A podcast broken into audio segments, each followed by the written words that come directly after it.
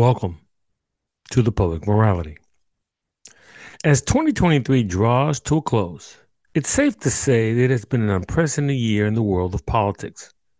Never before has a former president been indicted on criminal charges, let alone 91 felony counts and four criminal cases in Washington, New York, Florida, and Georgia that former President Donald Trump currently faces that could potentially be years in prison if convicted. What are the implications of President Joe Biden running for office as an octogenarian? And how much faith do we, the people, have in the overall state of American democracy? Joining me for this year end analysis of 2023, we welcome back Holly McCall, editor of the Tennessee Outlook, to the Public Morality. Holly McCall, welcome back to the Public Morality. So good to have you. Byron, it is great to be with you again. Um, as 2023 draws to an end, assess, if you will, what you consider the current state of American politics. Ooh, that's a loaded question to start out with. You know, it's rough. Like, I still just can't believe that the Republican Party is about to probably nominate the former president, Donald Trump, who has got 91 indictments against him. And he says this, and I think it's true that every time he gets another indictment, he becomes stronger. And, and that's baffling to me. You know, this is not the old Republican Party. My favorite uncle was a staunch Republican. Um, he and uh, Nelson Rockefeller were friends, and like Nelson Rockefeller, like he's a whole nother topic because I'm no fan of his. But these were basic business minded Republicans. And what we see is the Republican Party now, it's it's not like it's still called the Republican Party, but they have no principles. They are the party of Trump. And I, I'm just baffled by that. I'm baffled to see that so many people seem to be following his lead. And I guess they've seen that it's worked for him to be dishonest and to call names and to lie about things because we see, you know, George Santos was just expelled. And, you know, that was not a foregone conclusion. There were plenty of Republicans who voted to keep him in for like lying about his employment and finances. And, you know, it, it's just like, I, I don't, it's hard to see exactly how we got here. And Byron, like you, I am a student of history and politics, but it's a, uh, I really have to put my tinfoil hat on when I start thinking about how we arrived at this point. And it's crazy to me. I read a study a couple of days ago that said something like about a third of Republicans think that political violence might be necessary after the next election.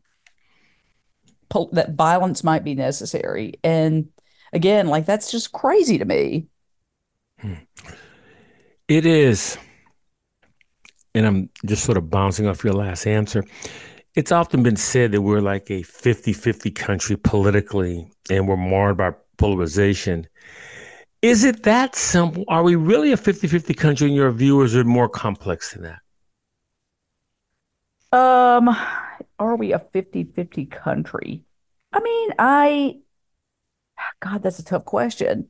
I think that when it gets down to a horse race question of are you a Republican or are you a Democrat?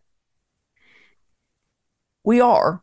And I know plenty of Republicans um, who tell me, even, they tell me that they think that we need to reassess elections, that there needs to be more of an effort to vote for the best candidate, regardless of whether that candidate is Republican, Democratic, or independent.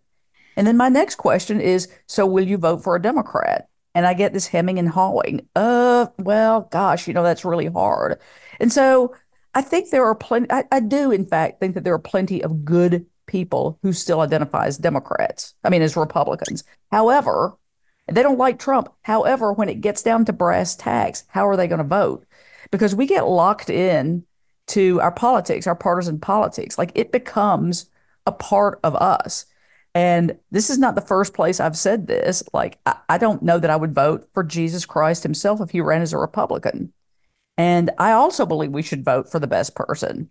I just don't happen to see too many people running in my neck of the woods or even nationally as Republicans who I believe would do a good job. But yes, I think we are locked into these partisan perceptions where good people find it hard to cross the aisle.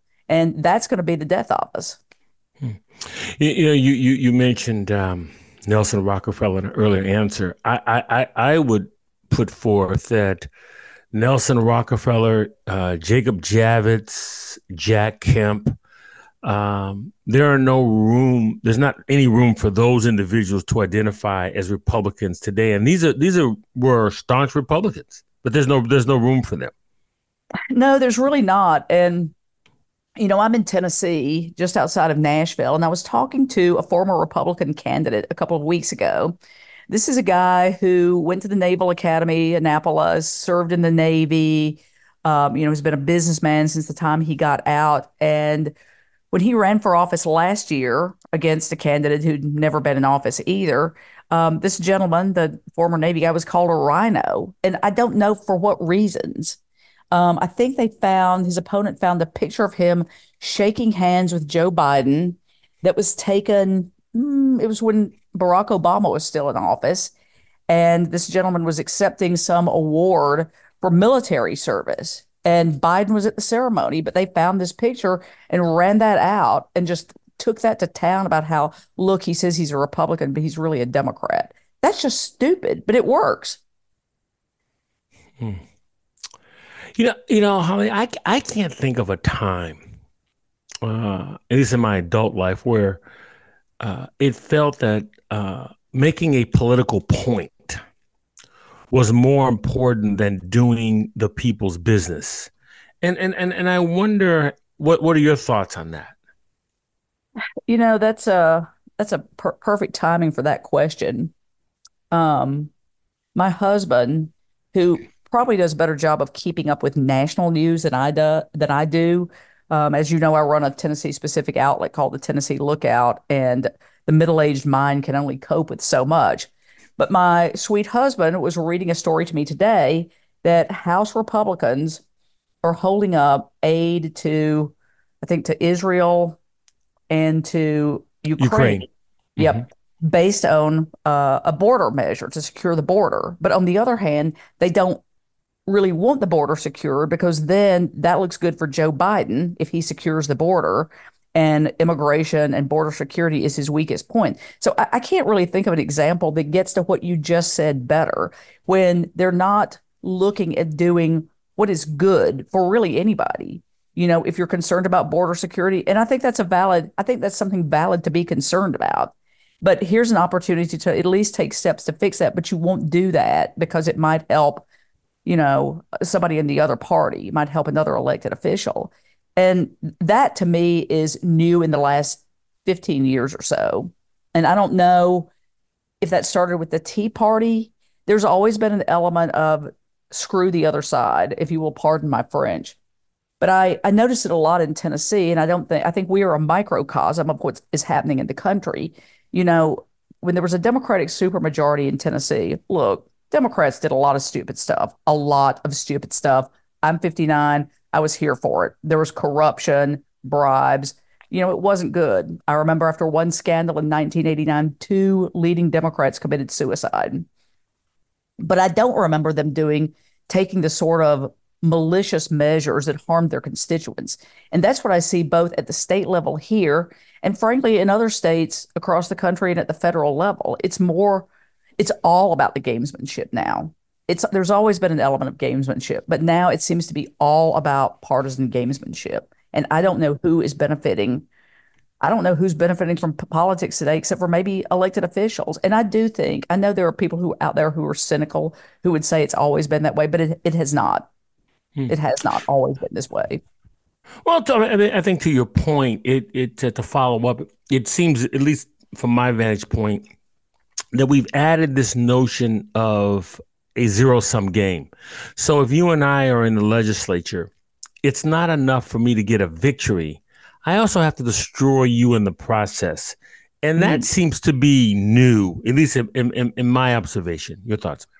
No, I think that's I, I think that's correct. And again, like I know that you have a national audience, but it's hard for me to not address everything from a Tennessee standpoint. That's what we have you on. Go ahead. Well, I, I, do think we are a microcosm of the rest of the country because you can see these patterns playing out across the country. But to your point, Byron, you know, I think I was on here after the Tennessee three, after the two young mm-hmm. black makers were. were expelled from the state house here in Tennessee. And I hear people all the time say, well, you know, they should play by the rules and they're not going to get anything accomplished by raising hell. And what my point is look i do believe that you should try to play by the rules. You i've always believed you could get more done working from the inside from than working from the outside. But here you have these two young gentlemen who are both i'm telling you like they are incredibly incredibly smart and they are working inside the system. But guess what? If you can't get a bill out of committee working within the system and playing by the rules,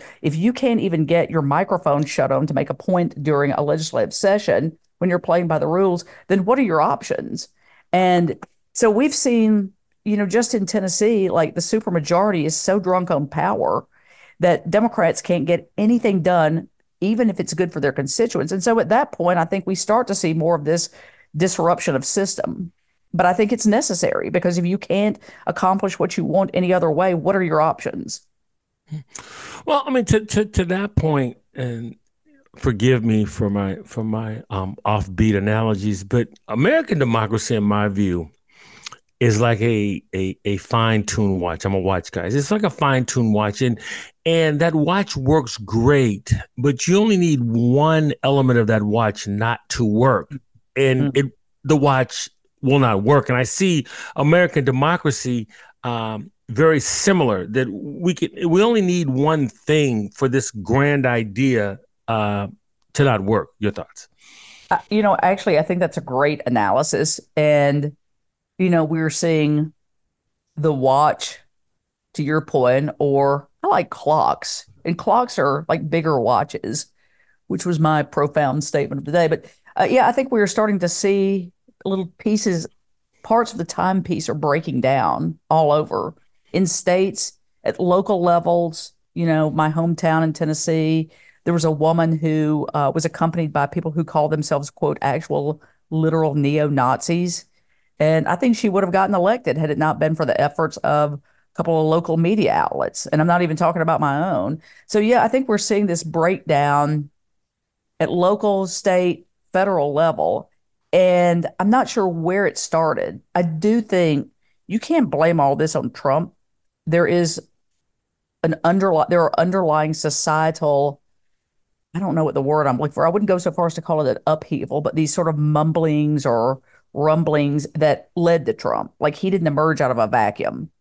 And but he has done incalculable damage to our country. And to see somebody like that succeed with sexual assault, valid sexual assault claims, indictments, but you know, trying to overthrow an election, and he really hasn't been held accountable yet. Anybody else who had done even a portion of what he has done would already be in prison or jail, and he continues to, you know, violate gag orders, and it makes I think it makes people feel like, hey, if he can do it. He's rich. He's been the president. Any of us can do it. And so we're starting to see these little breakdowns at all levels of political systems. Hmm. You you you mentioned um, the young men from Tennessee, Justin Jones and Justin Pearson, represents the Tennessee legis- legislature, who were expelled by the Republican Party, Republican majority. Uh, for those who may be unfamiliar, give us a quick recap of that story and and talk about what has been their fate since uh, we last had you on back in August, I believe. Well, you know, expelling those two gentlemen was profoundly stupid. Um, it was a profoundly stupid move by the Republican Party, and particularly by Tennessee House Speaker Cameron Sexton. Um, so what happened is they were expelled. The county commission or city councils in both of their home counties reappointed them within a week. So within a week of them being expelled, they were reseated. Then the state had to pay for special elections for both of them since they'd been expelled, and they both like handily won, um, is what we would call that in Tennessee. They won by an old school butt whipping. Um, and they've raised a ton of money. Money has poured into them. Um, you know, Justin Jones and Justin Pearson have both been to the White House. Justin Jones spoke at uh, Berkeley, University of Cal Berkeley's graduation.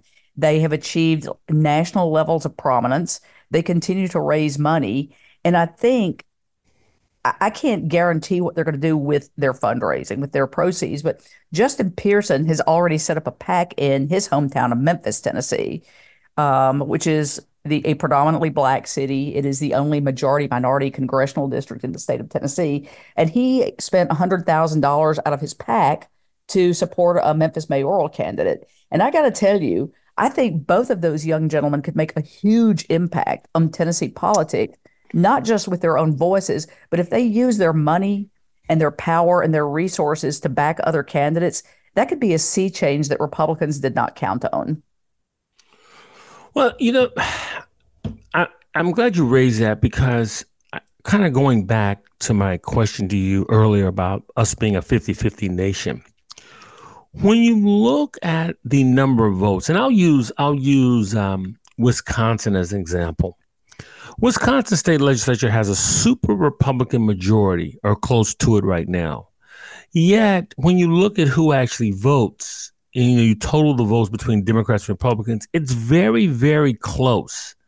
And to your earlier point, I'm not suggesting that somehow Democrats were immune to gerrymandering, but the level of gerrymandering that we have right now really sort of is critical to damaging that finely tuned watch that I talked about earlier.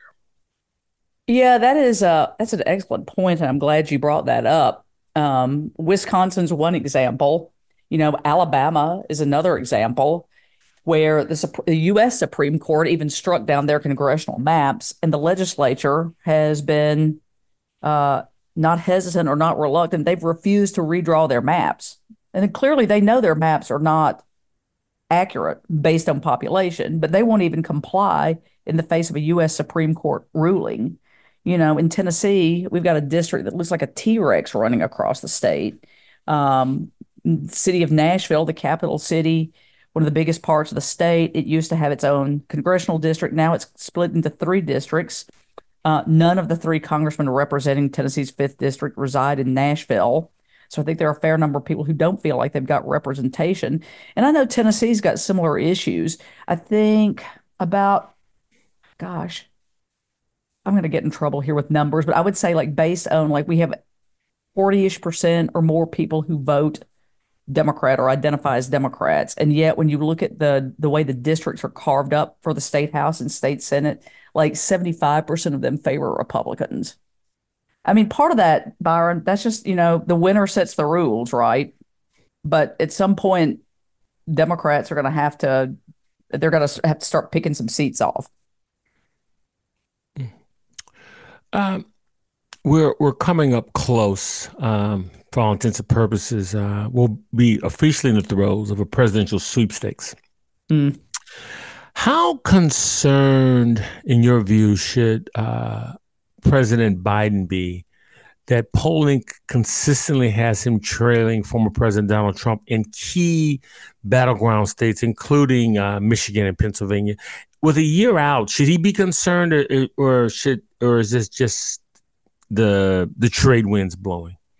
I think he should be concerned. You know, I'll say this for Joe Biden, and Joe Biden was not my first, second, or third choice in 2020. And I've never been a huge Joe Biden fan. Now, I have come a little bit more to that side since he's been in office because I do believe he's accomplished quite a bit of legislation to help the American people. But you should never count him out. Um, he has not remained in office for 40 plus years by being stupid or unelectable. Uh, and a lot can happen in a year. But having said that, I would be very surprised if his campaign was taking the, were taking these polls lightly, nor should he.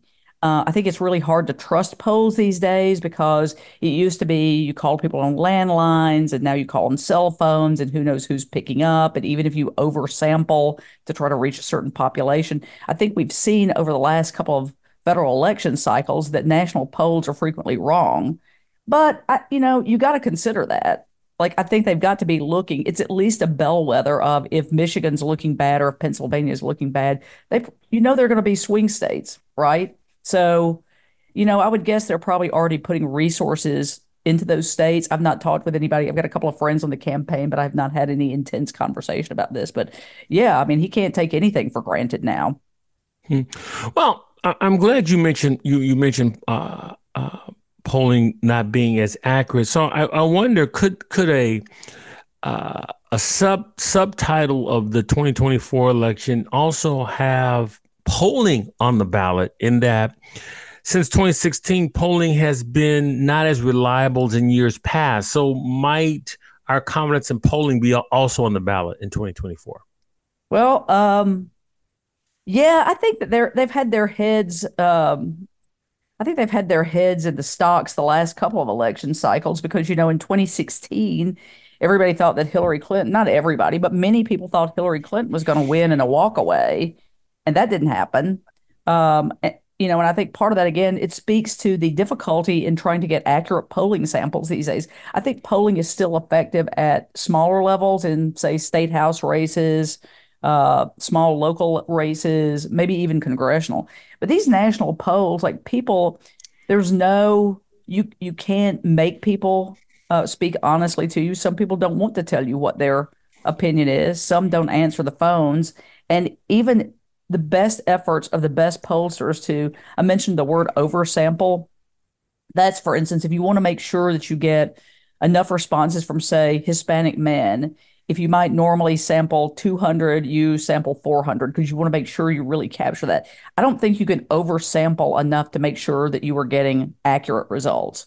And I don't even think that's the fault of the pollsters. I just think that's where we're at as a distrustful um, electorate these days. But but yeah, you've got a good point. Like another bad poll, and people are going to completely lose trust.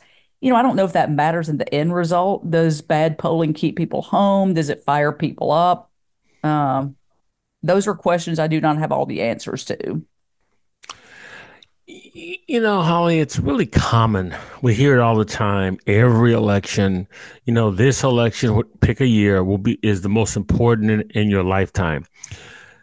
And it's a hackneyed phrase in my view. However, 2024 may be that election because it's less about the candidates and more so you know, some of the things you've been talking about earlier, more so about our collective adherence to democratic rule. What do you think? No, I think you're right. And I feel like I'm turning into my parents who used to say when I was in my teens and 20s, oh, I'm so glad I'm not young anymore.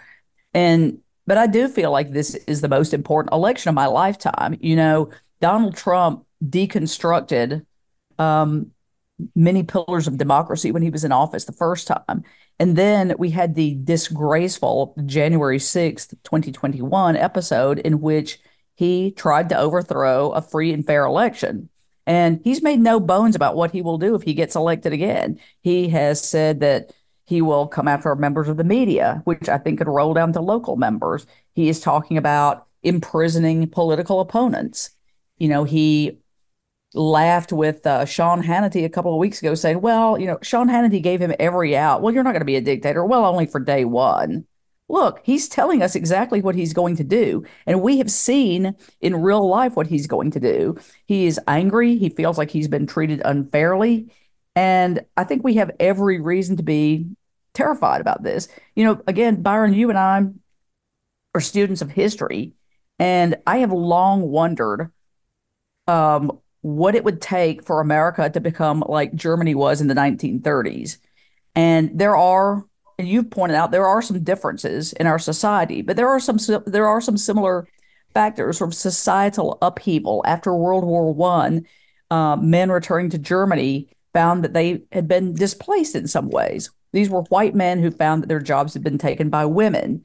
They were feeling this sort of unsettlement and displacement. And honestly, I think that in America for a long time. And I think it is, frankly, white men's anger who is fueling a lot of these political issues. Do, to that last, that very last point, do, do you um, uh, believe that perhaps that's why um, Donald Donald Trump has not faced the ire of his support, even with with allegations um, from you know from sexual assault to violence against democratic rule to you know potential espionage. These are very very serious charges but he hasn't felt the ire because his anger is proxy for many of his supporters. Look i really could not put it a, be- a better way. I think that's absolutely right. Um, i think what we see with authoritarian rulers and i think you know it's clear donald trump is an authoritarian governor what you see with authoritarians is sort of this hyper virility and this hyper masculinity, um, which Trump, you know, I certainly think it's arguable that he's masculine. Um, violence is a part of authoritarian. So when he speaks about, you know, imprisoning political opponents, I'm not sure that that strikes a negative chord with a lot of people because there are plenty of people in our electorate, they want a strong leader. They want a strong leader. It's not just America. We see that all over the world. And I think Trump's tactics, you know, I don't know if he's a student of authoritarian leaders, but when you look at this hyper masculinity and virility and the jokes he made during his first campaign, I think about, you know, the size of certain appendage. Um, you know, we see that. We see this sort of like strongman violence. I think he is playing into sort of a time honored tradition of authoritarian leaders. The the other piece I think that we have to address is uh, President Biden's age. Yep, he'll be he'll be 82 um, if he were to be reelected, uh, and I'm wondering does that place an unprecedented spotlight on Vice President Kamala Harris? So there may be some people voting based on how they feel about Kamala Harris, even more so than the president. You know, I, I'm just not sure about that. I don't think it's pretty rare for voters to get excited one way or the other about the vice president. Now, there might be some chit chat about, oh, she's not what we thought she would be, or she doesn't do much, but it's pretty rare, I think, for people to vote based on the vice president. Um, my gosh, like Franklin Roosevelt might not have won his last term if people were voting on Harry Truman, if that, if that was a, you know, a, a referendum on Harry Truman. Um, my gosh, like think about George Bush Sr. He had Dan Quayle. So I don't know that that's actually going to be a factor. The age thing to me is interesting. You know, Donald Trump is only a couple of years younger than Joe Biden, but you never hear any talk about that. And some of the things that Trump's um, his detractors criticize might actually benefit him. Like Trump is overweight, and Joe Biden is actually out riding bicycles and seems pretty physically fit for a man his age. But I think just on the face of things, if you're looking for things to criticize, Biden looks frailer. Some people might call it good health and fitness. Some might people some might call it frailty. And I think Biden would be in a better spot with that. Like I don't like to talk about age because again, those two guys are essentially the same age. They're a couple of years apart. They're essentially the same age. I would prefer somebody younger. But I think there wouldn't be as much emphasis on his age if we had a younger Congress. But when you look at Dianne Feinstein just died, and how old was she? 89 or something? Something like that. Yeah. Mitch McConnell is in his 80s and has clearly had some uh, neurological issues, and he shows no intention of stepping down. We have a very aged legislative body in DC, and I think there's sort of a generalized discomfort with these people of a certain age, of that age, they've had their time. It's time to let a new generation run things. And I think if there were a younger Congress, there might not be quite as much emphasis on Biden's age. But here's where we're at. You you mentioned earlier uh, former President Trump facing 91 counts. Um, do you see a part part of his motivation for president. This is actually a a legal strategy um, to to I mean to avoid jeopardy uh, running for president, or is that just too cynical? I mean, that's pretty cynical, but I don't think it's too cynical. But I think like this guy has got some. I mean, I don't know how a psychologist would or psychiatrist would diagnose him, but I think he feels that he was cheated out of the last election. I think that probably he honestly feels that he is the right person to be president. There's a little bit of revenge. He wants his seat back. And I think it's just about him wanting to be in power. And I'll tell you, Byron, I, to be honest, like I don't think he's ever going to be held accountable for all of the things that he's done. Like I'll be shocked if he ever goes to prison or is convicted. I just don't believe it's going to happen. The guy's like Teflon. I don't understand it. Um, but yeah, I think he just wants to be in power. He wants to run the show. That's my simplistic view, although I like your cynical one. well, stay, staying on that cynical um, trend for just a little while longer. If if former President Trump were to win, and it is it is likely he would do so um, without receiving a majority of the vote. Mm-hmm. I mean, in fact, Republican Party, the presidential candidate in Republican and Republican Party has only received the majority of vote once since 1988. So there's a real trend there that we can we can look to. Is it an oversimplification to say that going back to my watch analogy that the electoral college is part of destroying that finely tuned watch? And do we possess the maturity to even do away with it? Do we need to do away with the electoral college? Well, I think it's time for it to go. You know, the electoral college was set up when people served as proxies. You know, when the country was young, people were spread out hundreds of miles apart it was not feasible for every one of us Joe citizens to go to the church or the school down the street and vote. And so the Electoral College was set up as a proxy vote. But we don't really need that now. It doesn't serve any purpose at all. Uh, I, I think you've asked for my opinion. I don't think it serves any opinion. And now we've seen in this last election that some of the folks who are electoral college voters are, um, you know, they, they're easy to bribe. Like so many of those folks were we're fine with overturning a free and fair election. Like, let the voters speak. Let let them speak. Well, you know, you and I um, grew up at a time where even even if we weren't um, engrossed in civics, we we we we we were given this sort of edict that of this American idea uh, that exists, and I'm sorry for staying on the cynical track, but I'm wondering from your perspective, you know, especially with the work you do at, at, at, the Tennessee Outlook, is American democracy, in your view, something that we hold as long as it works for us? But if it doesn't work for us, we don't like it. Read that one by me again, Byron. Yeah, no, I'm just I'm wondering um, American democracy that we we give it lip service, how much we adhere to it, mm-hmm. that we that we like it, we love it. We but if but do are we do we love it when it doesn't work for us? So we had a free and fair election, and so now every court, regardless of who's been appointed, said it was a it was a free and fair election, but no one believes it, so it doesn't work for us. So American democracy is not working um, we can go on down that road if we we talk about securing the border, but if if we eliminated every um, how much we need illegal immigration as part of American economy.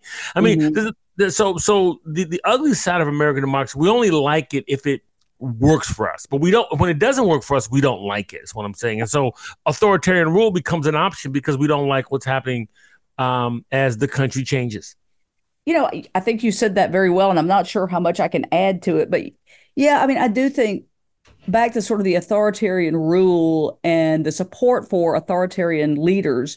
You know, I think a lot of that stems from fear of change. And I, I don't say that, I'm not patronizing anybody. I think change is hard, even as at a personal level. And then when we see our culture changing around us, you know, America has got more people of color, more you know, we've got a lot more immigrants, a lot more brown people than we've had before. You know, even in Tennessee, I'm watching the percent of Hispanic Tennesseans grow. I, look, I think that's fine. We are a melting pot.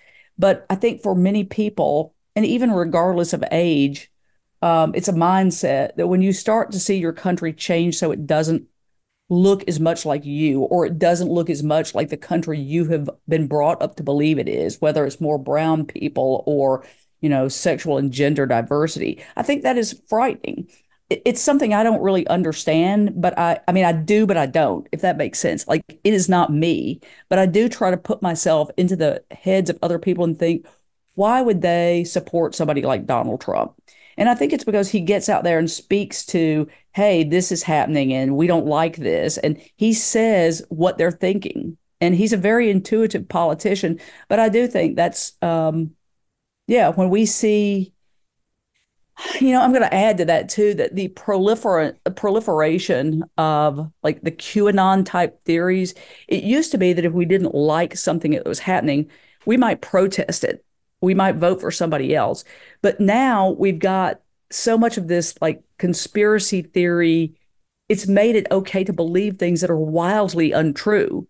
So maybe your candidate didn't win. Instead of being disappointed or you vow to vote earlier the next time or to whip up votes the next time. You just say it's a lie and it's untrue. And I think that has been the most dangerous thing in this country over the last seven or eight years. Hmm. It, well, it seems to me that we're moving away uh, from the Democratic Party and the Republican Party, and we're sort of collectively becoming the Donner Party in that hmm. cannibalization for any American who doesn't see it the way I see it is an existential threat. And that's clearly a departure from our founding creed. No, I well, I do think you're right about the Donner Party because the cannibali- cannibalization happens in both major parties, right? In the Democratic Party, you might not be left enough, in the Republican Party, you might not be right enough. But I, I'm not sure that this has been like every historical period of upheaval is a little bit different. But I think we've been in periods of enough political upheaval, like the late 1800s. Um, after Reconstruction, we had a Civil War, we had Reconstruction, we had labor unions growing. I think we went through a similar upheaval where there was the Bull Moose Party and the Republican Party and the Democratic Party and there was the Do Nothing Party. And I think we are in one of those eras of trying to find ourselves and redefine ourselves again. And, you know, again, like I'm sometimes comforted as a student of historian to be able to look back and many of many of us don't know that we've been through times of upheaval. We think about the Revolutionary War and the Civil War, but those are not the only two periods of American history in which there's been massive sociological and economic upheaval. And I think we're in one of those other periods. I hope we come out okay on the other side. I hope we do not become an authoritarian government and country. But Byron, you and I were talking earlier, and you said, you know, America does not have that kind of background to continue to support an authoritarian ruler like some European countries have had. And I'd sort of like you to expound on that. well, I, I just I my my um my my thinking when we were talking off um, offline, my thinking was simply that ours um is is is a history of pushing against author, uh, pushing against authoritarian rule, and um, mm. when when you look at uh, let's just take Germany. Germany Germany's a, a is a, is a really easy example. When when when you look at Germany um, after during World War One and after, you know, there was this authoritarian rule. There was this Kaiser, and um, when you're used to that, um, you embrace it. Even even if you look at you know the Bolshevik Revolution, there was this czarist regime. So there's an authoritarian regime. Democracy is really hard, but it's but it's but it's in our DNA. So mm-hmm. at at some point, it just seems to me that something so antithetical to our DNA will not be collectively embraced. And I, and I think you're right that fear plays such a major role and what people do and sort of robs us at times of our critical thinking. But I think at our core, it's still this ethos of liberty and democracy that that sort of drives, you know, the American experiment. So that that was that was my thinking. No, I think that's good. And I think some of that comes back to what I was saying about some of these Republicans who've been lifelong Republicans, but just loathe the direction the party is going in with, you know, you've got Trump, you've got Matt Gaetz, George Santos, Kevin McCarthy, who has sold out time and time again and gotten very little for it. You know, people who are placing their politics above the, the best interest of their constituents, their country.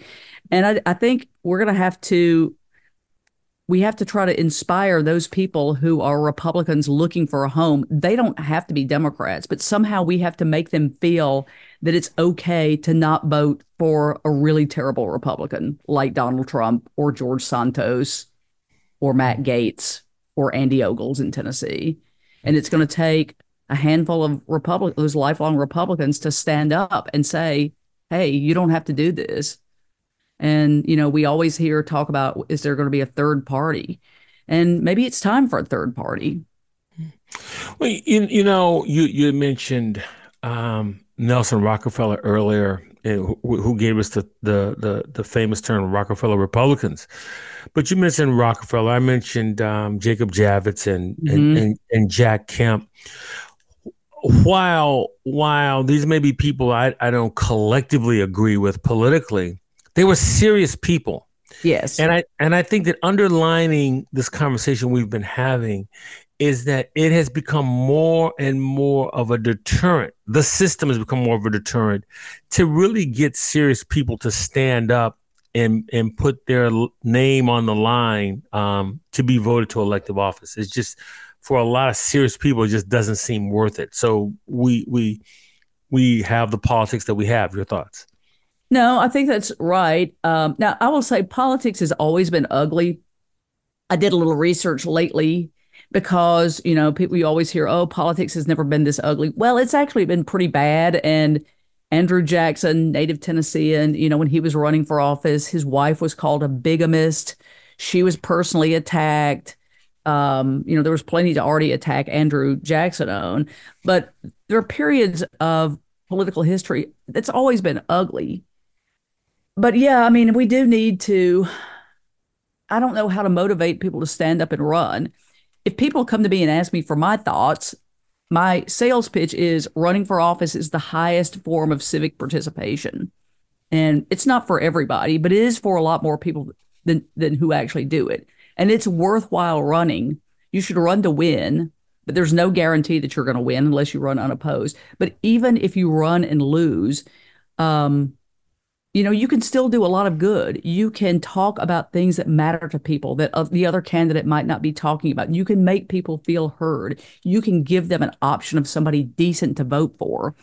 But I think what's more what is causing more fear in people now is there are threats of political violence, of uh, physical violence. And I think most of the time that doesn't happen. But if you if you just say you're raising a family with kids and you're thinking about running for office, do you want to risk having somebody shoot at your house, for instance? That's happened in Tennessee. Do you want to risk having somebody come to your house and say they're going to beat the you know what out of you? It's happened here.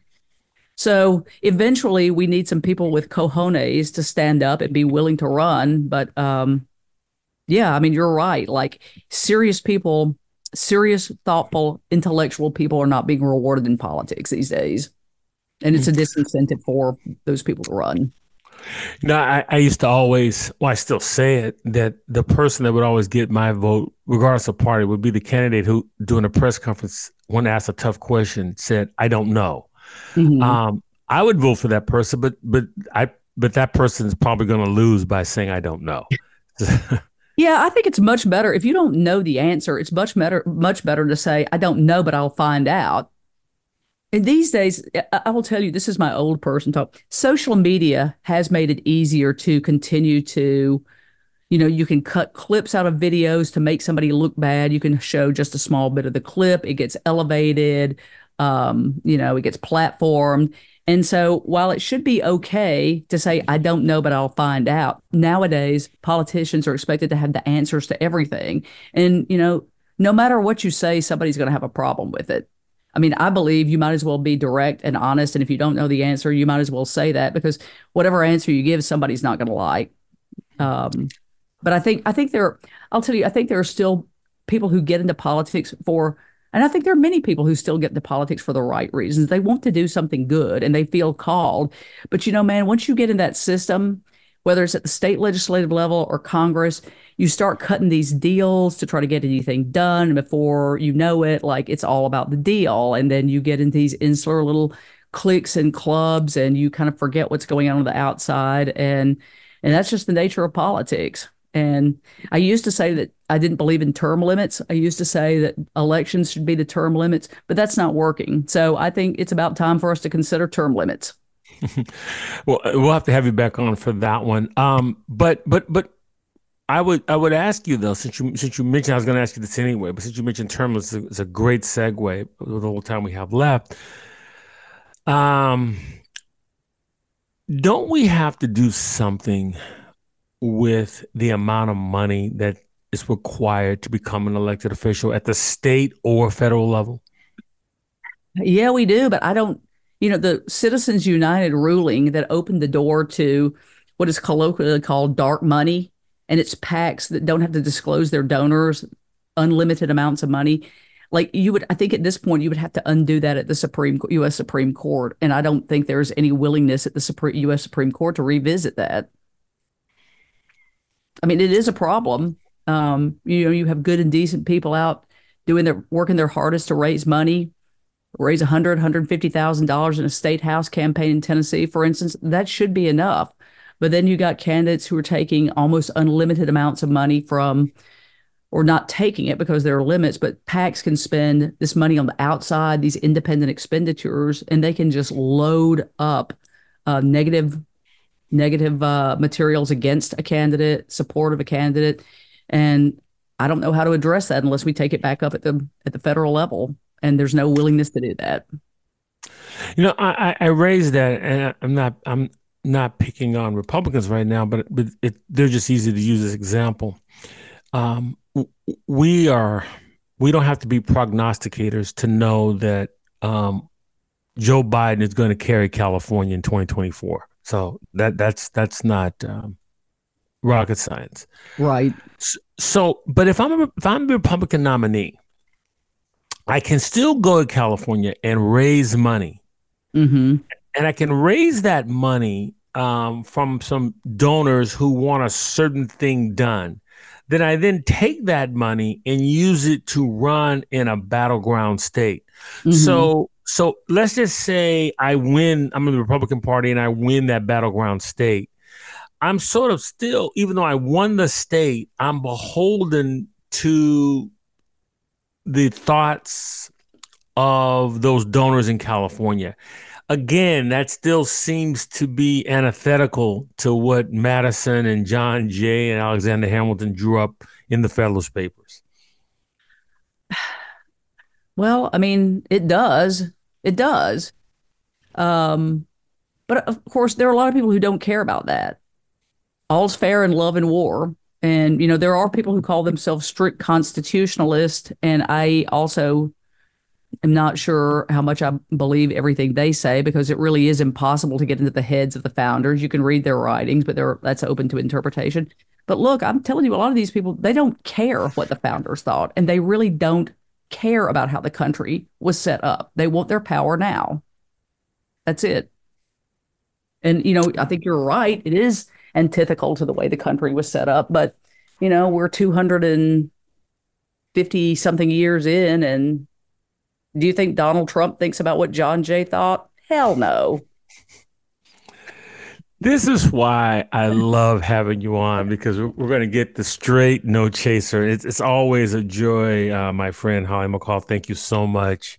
Thank you, uh, Byron, uh, for joining me on the uh, on the public morale. I almost, I almost gave you the name of the show on the public morale. It's it's always been a joy to have you. Always a joy to have you on. It's a treat. Thanks, Byron.